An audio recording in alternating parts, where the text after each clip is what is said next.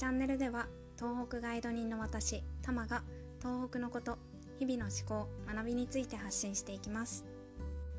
皆さんおはようございます。え今日は久しぶりの食べ物紹介です。で今日は和菓子の大福のご紹介をしたいと思います、えっと、和菓子好きな方にはもちろんなんですが洋菓子が好きっていう方にもぜひあのトライしてほしいものになります。これが菊福の抹茶大福です。これを製造販売しているのが1920年に宮城県仙台市で創業したお茶の井桁という会社さんです。でここの会社は仙台初売りのお茶箱ですごい行列ができるっていうのでもう有名な会社さんです。であの私はこの会社を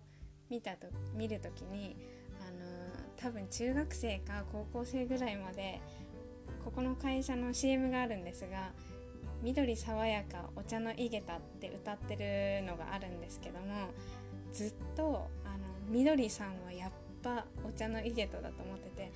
緑さんって誰なんだろうってずっと思ってたんですよね。でなんかそれをあの何か歌った時か何かになんか家族に「いやそれ緑爽やかだから」みたいな感じで言われてあの衝撃を受けたっていうのを思い出します。はい、でそんなことはさておきですね。菊福です。あの本当にこれは食べてほしい、うん、で中でも抹茶大福を食べてほしいです。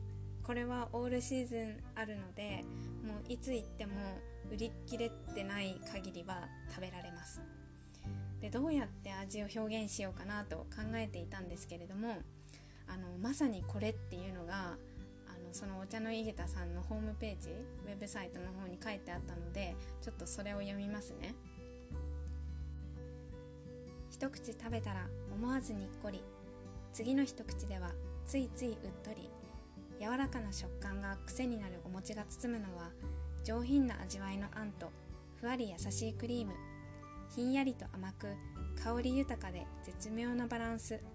一度食べたらもう忘れられない美味しさです。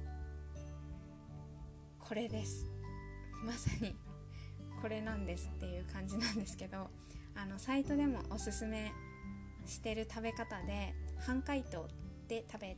ると美味しいですよみたいなの書いてあるですけどあのー、はい私もこの食べ方おすすめです。なんか触ると柔らかいんだけど中の抹茶がちょこっと固めっていう具合の時がすごく美味しいです、うん、で抹茶クリームが真ん中にちょこっと入ってるんですけどもその抹茶の香りもすごく感じるのにこしあんの風味も感じてただその抹茶を邪魔しない程度に感じられるっていうそういう美味しさです。はい。こうやってちょっと喋ってたらまた食べたくなってきました。でこれも通販やってるので気になった方は是非お茶の井桁で検索してあのー、ポチッとしていただけたらなと思います。なんかコロナのこの状況でなかなかあの旅行とかできないと思うのでその味覚だけでも旅してもらえたら嬉しいです。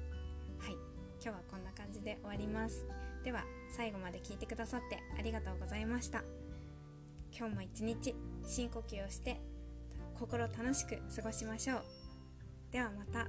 バイ。